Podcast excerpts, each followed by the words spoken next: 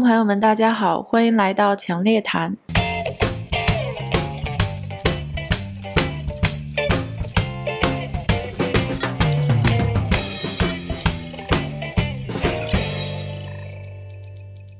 今天开始呢，会尝试一个新的专栏。名字叫做时代叙事。我们的想法呢，是在这个信息爆炸的时代，我们很容易被这些标题党迷惑掉，可能就缺乏独立思考的能力，或者是不知道我们该怎么样选择，或者是阅读信息。我们呢就会邀请一些嘉宾，或者是包括我自己，给大家推荐一些我们个人感觉是比较能够代表当下的故事，或者是当下叙事的，但是比较客观的、比较有独立思考的一些。文章。每个人呢，先给大家推荐两到三篇自己最近读的深度文章，然后我们也会把这些文章总结出来，把关键的段落总结出来，贴到我们的公众号文章里。今天作为我们时代叙事的第一期，还是请刘院长一起给大家推荐阅读。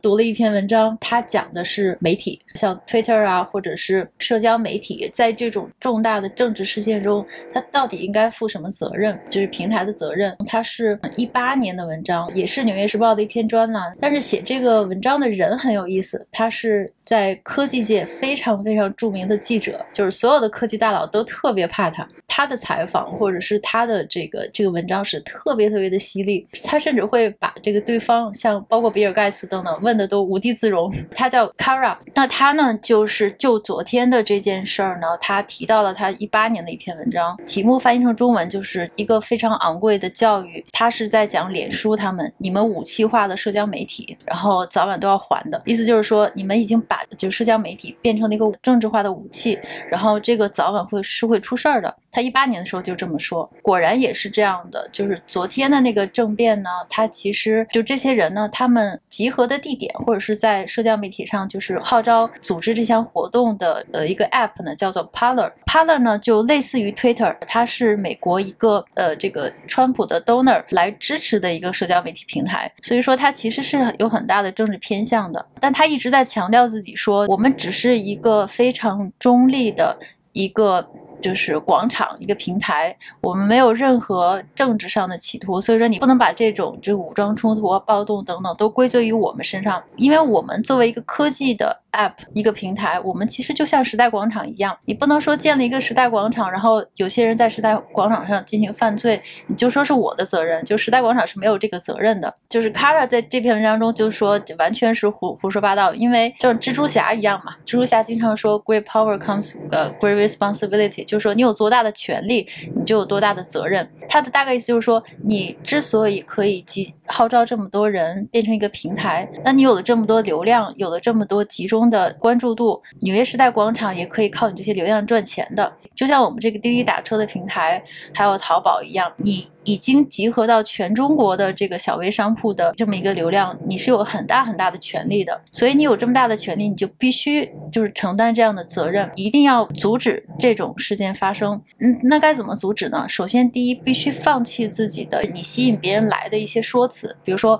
我们是纯中立的平台，我们绝对不会偷看你的信息，或者绝对不会对你做任何的，就是呃言论自由的阻止。你必须放弃这个，你必须要有一些的政策或者一些。方法能够实时监控这些比较危险的、有这个犯罪倾向的信息，然后阻止他们的发生。尽管会你会因为这个来丢掉一些客户或丢掉一些流量，你还必须要这样做，因为这是你的责任。这就是一个在现在这个社交媒体或者说新闻的信息爆炸时代，这些平台到底有什么责任，还是值得我们再仔细想的。最后一篇文章呢，就是大摩的一篇研报，它其实就是就这么一个事件呢，它讲了一下市场的。反应，因为毕竟我们还是在金融行业，所以我的一切落脚点还是要看这个金融市场的反应的。昨天金融市场的反应，大家都看到了，是非常非常的意外，各种 资产类别都在大涨，然后美股创新高，我们的市场也特别好，然后比特币居然上了四万，各种惊奇。我们从三月份到现在，其实都已经不会再为这种事情而惊奇了，因为已经无数次的表明，就是包括美国大选，然后大选的一些不确定。定性，就不管我们发生了什么事情，这个市场都是一直在往上涨的。但是呢，对于昨天的这个事件呢，金融市场上还是有非常清晰的逻辑的。大摩呢，他这篇引报里他也说，就是首先为什么市场这么积极，或者说它涨势这么好？第一个原因呢，其实是在年初的时候，因为我们在新年元旦刚过，我们看到这个美股有一次就是重新整理嘛，它跌了大概百分之三、百分之二。其实呢，原因就是因为这些基金或者这些投资者，他不想把自己的盈利在去年年底实现出来，因为你要交税嘛，所以大家都 hold 住，hold 到就是到了二零一零年刚开始的时候，他们在卖，这样的话就可以就是把这个 take profit 就可以把这个钱赚到，但是又不会交又不用交税嘛，所以它是一定会这么发生的。所以你在超卖了之后，你一定要买回来，正好就赶上了这个暴动这个点。然后呢，大家都在重新配置自己的组合，就是一定会上涨的。它只是把仓位补回来而已，这是第一个原因。那第二个原因就是说，虽然国会上发生的这些意外事件，但是从政治的局面上来看呢，其实它是一个非常稳定的、不确定性消失的一个事件。因为首先拜登当选就已经没有任何意外了，民主党在十年来首次控制了参议两院，其实是一个非常积极的信号。嗯，民主党控制参议两院，那就说明之后的法律法规的推出会更加顺利，至少在财政刺激方案上就不会拖得那么久，互相扯皮。它对金融市场来讲是一个比较正面的消息。然后呢，第三个原因就是说，那还是民主党这个我们之前觉得不太可能发生的。就是 blue wave，blue wave 就是它控制参与两院，它真的发生了，导致民主党的一贯的这个政策的倾向，它一定是会加大刺激的程度的。所以说，因为民主党呢，大家都说是一个 MMT 的政党，再加上耶伦也当了财长，所以说将来对将来通胀的预期是非常非常强烈的。这么来看呢，就是昨天市场的反应其实也没有什么太奇怪的。我今天呢就推荐这三篇文章。我觉得刚才小跑介绍的三篇文章都是特别好的，尤其第二篇。呃，实际上这些评台所起的作用不仅仅是今天在美国才发生的，呃，某种程度上来讲，十多年前在中东、东欧，包括在我们的香港都已经发生过了。利用社交媒体做政治活动，呃，去颠覆一些政府啊，这些活动实际上西方早就在用了，无非昨天发生在了美国。我们当然讲，就市场会有它的逻辑，但是市场会崩溃是因为。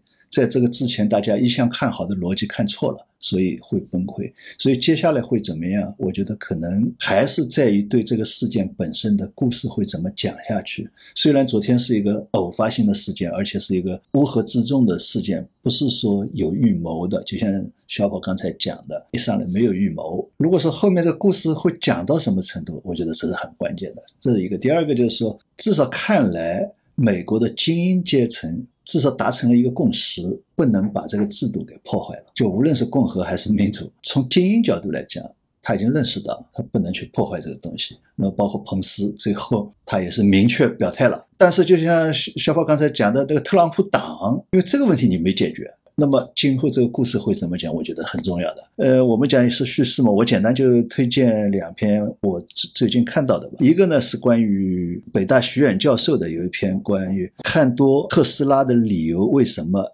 经不起推敲。徐元教授呢，关于这个问题呢，实际上他有一系列的小文章，我觉得他都写得非常好，逻辑也很清晰。也就是说，他认为对斯特斯拉的这些估值看多，逻辑上是不成立的。那么原因就在于特斯拉所讲的这些故事本身，你可以听得热血沸腾，从科研的角度，你可以去畅想，可以去鼓励。但是作为一个经济，或者说呃，做一个股票来看一个股票角度来讲，那么这些。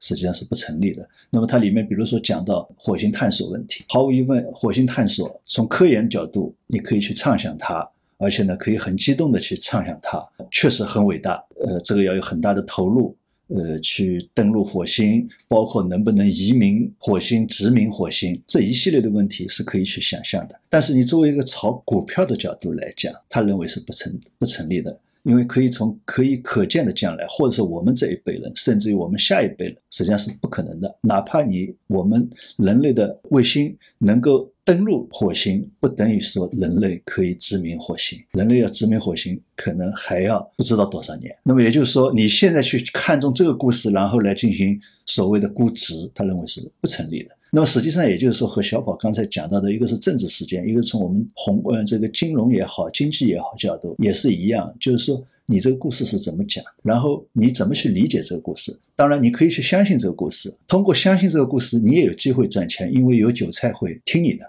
但是，就是说，从一个严肃的经济学家的一个逻辑分析角度来讲，恐怕我觉得像徐远教授这样一种分析是对的，也是值得我们去看一下。呃，利用这个呢来分析其他一些讲故事的科技股也好，什么医药股也好，反正。都可以去看一看，我觉得这是一一篇文章。第二篇呢是今天看到的，来自于中国银行保险报的，主要是介绍叫欧洲数字银行面临成长之痛。原来我们都在关注我们自己的所谓的数字金融或者数字银行，那么最多是关心美国，很少去关注欧洲。实际上，欧洲有两百五十六家数字银行，也就是我们讲的这个纯互联网银行。有五千多万人在这些银行开户，但是呢，经过这一次疫情，虽然很多人通过调研，很多人更倾向于应用非现金的方式进行支付、进行消费，也很多人更倾向于在网上办理银行业务。但是呢，并不等于说大家就一定会认同单纯的所谓数字银行、互联网银行。